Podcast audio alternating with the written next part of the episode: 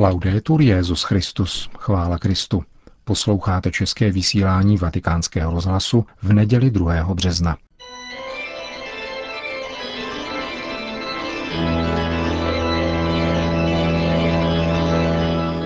V komentáři Církev a svět vám přečteme úvahu papeže Františka nazvanou Všichni jsou drahocení pro všechny –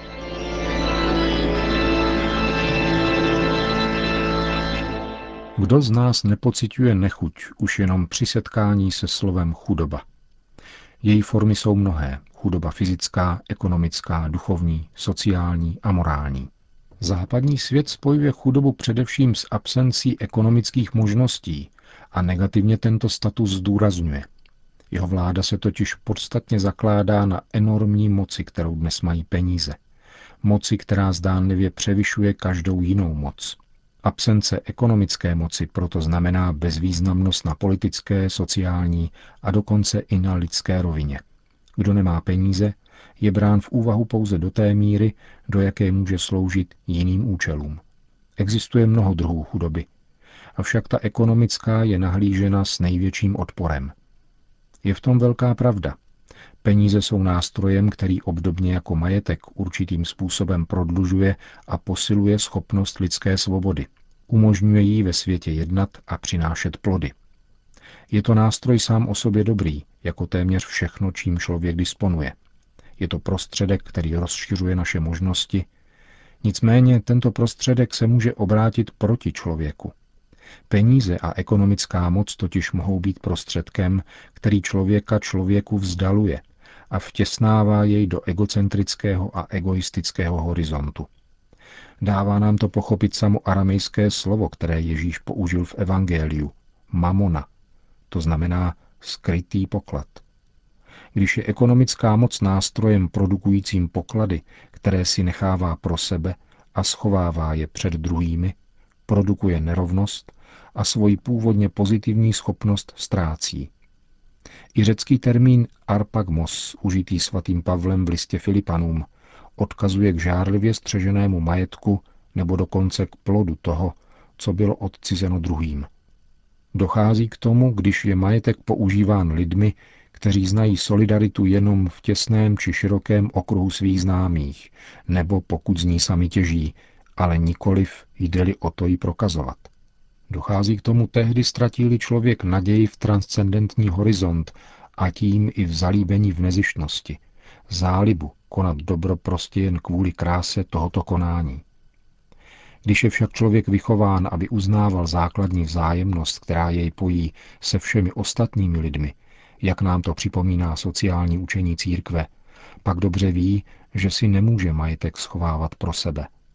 Když je člověk zvyklý žít ve vzájemnosti, uvědomuje si, že to, co upírá druhým a nechává si pro sebe, obrátí se dříve či později proti němu.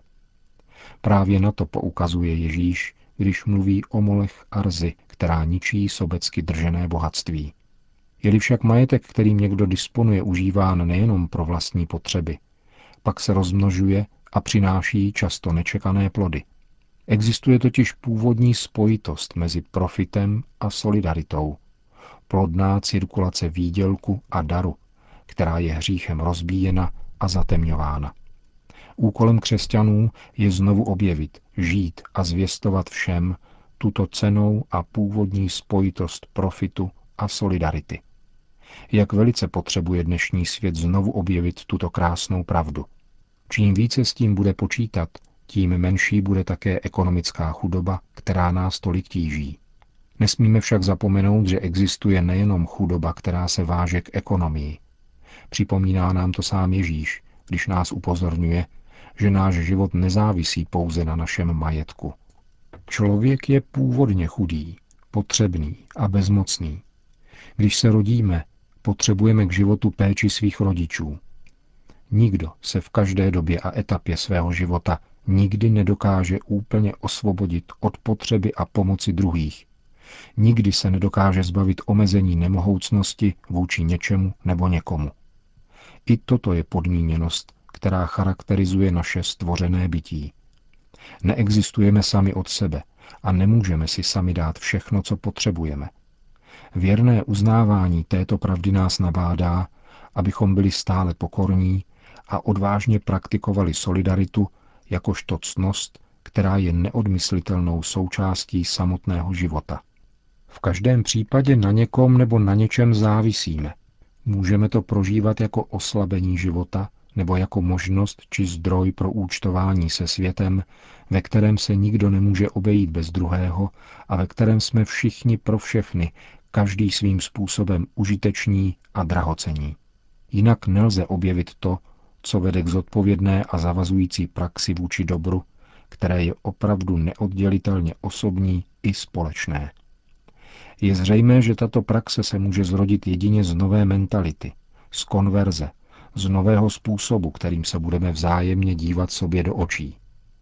Teprve bude-li člověk pojímat sám sebe nikoli jako izolovaný svět, nýbrž jako někoho, kdo je svou přirozeností spojen se všemi ostatními, kteří vnímají původnost svého bratrství, bude možná taková sociální praxe, ve které obecné dobro nezůstane jen abstraktním a prázdným slovem. Když člověk bude sám sebe takto chápat a vychovávat k takovému životu, pak původní chudoba jeho stvořenosti už nebude vnímána jako handicap, nýbrž jako zdroj, ve kterém to, co obohacuje každého a je svobodně darováno, je dobrem a darem, který je užitečný všem. Toto je pozitivní světlo, ve kterém máme i podle Evangelia nahlížet chudobu. Právě toto světlo nám tedy pomáhá chápat, proč Ježíš přetváří tuto podmíněnost na autentické blahoslavenství. Blahoslavení chudí. Ačkoliv tedy konáme všechno, co je v naší moci a odmítáme každou formu nezodpovědné náklonosti k vlastním slabostem, nebojme se uznat, že jsme v nouzi a neschopní dát si všechno, co potřebujeme, protože sami a jenom svými silami nedokážeme přemoci všechna omezení. Nebojme se to uznat, vždyť sám Bůh se v Ježíši ponížil a snižuje se k nám a k naší chudobě, aby nám pomohl a daroval ona dobra, kterých bychom sami dosáhnout nemohli. Proto Ježíš chválí chudé v duchu, totiž ty, kteří takto hledí na svoje potřeby a jako potřební se svěřují Bohu a nebojí se záviset na něm. Od Boha totiž můžeme dostat ono dobro, které nemůže omezit žádné omezení, protože On je mocnější než jakékoliv omezení, což dokázal tím, že přemohl smrt. Bůh, ačkoliv bohatý, stal se pro nás chudým, aby nás obohatil svými dary. On nás miluje. Každé vlákno našeho bytí je mu drahé a v jeho očích je každý z nás jedinečný a má nezměrnou hodnotu. U vás jsou spočítány všechny vlasy na hlavě. Máte větší cenu než všichni vrabci.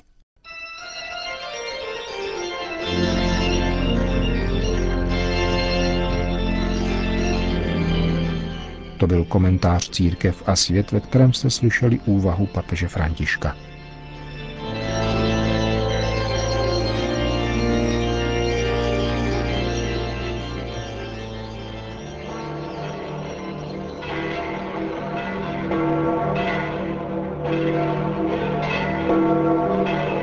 Svatopetrské náměstí a přilehlé náměstí Pia 12. zaplnilo na 100 tisíc lidí, kteří si přišli vyslechnout polední promluvu papeže Františka před mariánskou modlitbou Anděl Páně. Cari fratelli e sorelle, buongiorno. Dobrý den, drazí bratři a sestry.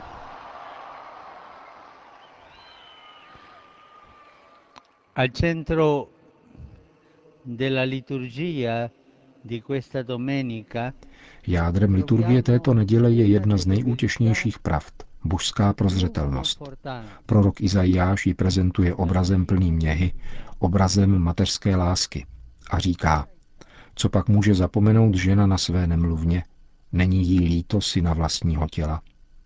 I kdyby ona zapomněla, já přece na tebe nezapomenu. Jak je to krásné. Bůh na nás nezapomíná, na nikoho z nás. Každého z nás má rád a chová jej ve své paměti podle jména a příjmení. Krásné pomyšlení. Tato pobídka k důvěře v Boha má svou paralelu v Matoušově evangeliu. Podívejte se na ptáky, říká Ježíš. Nesejí ani nežnou, ani nezhromažďují do stodol. a váš nebeský otec je živý. Pozorujte polní lilie, jak rostou. Nelopotí se, nepředou.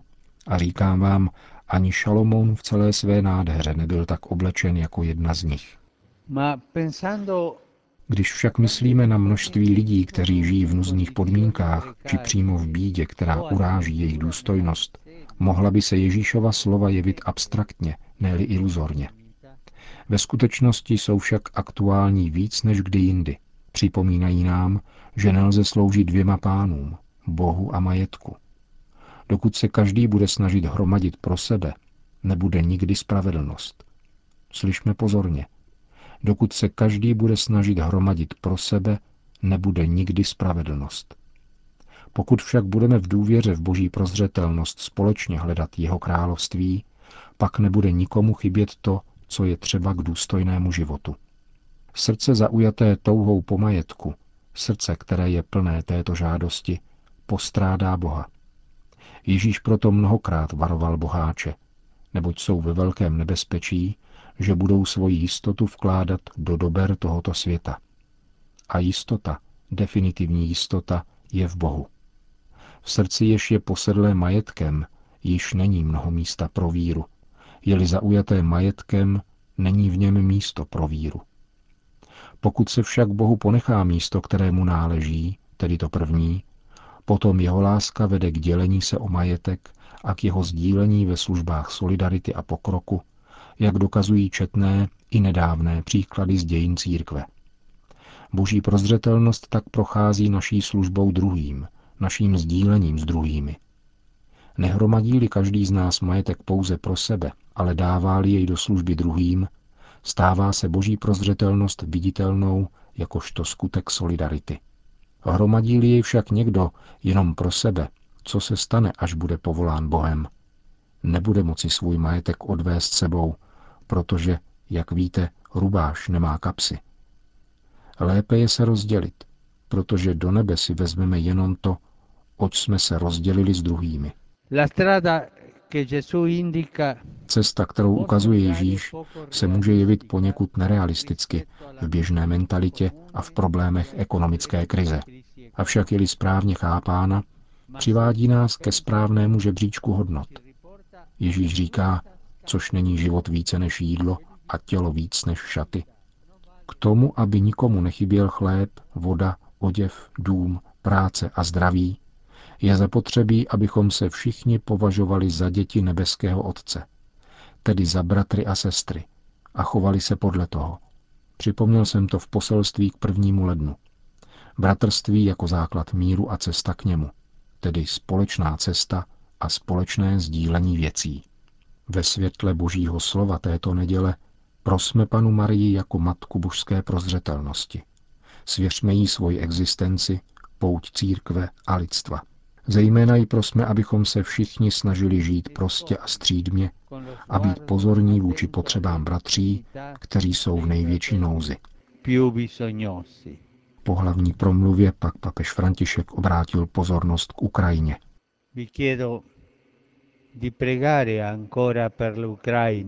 Prosím vás, modlete se nadále za Ukrajinu, která prožívá ožehavou situaci. Doufám, že se všechny složky země pokusí překonat nedorozumění a společně budou vytvářet budoucnost země. A zároveň se obracím na mezinárodní společenství s důraznou výzvou, aby podpořilo každou iniciativu usnadňující dialog a svornost. E po společné modlitbě Anděl Páně pak papež František všem požehnal. Sit nomen Domini benedictum. Ex hoc nunc et usque in seculum. Aiutorium nostrum in nomine Domini. Qui fecit celum et terram. Benedicat vos omnipotens Deus, Pater et Filius et Spiritus Sanctus. Amen. Končíme české vysílání vatikánského rozhlasu. Chvála Kristu. Laudetur Jezus Christus.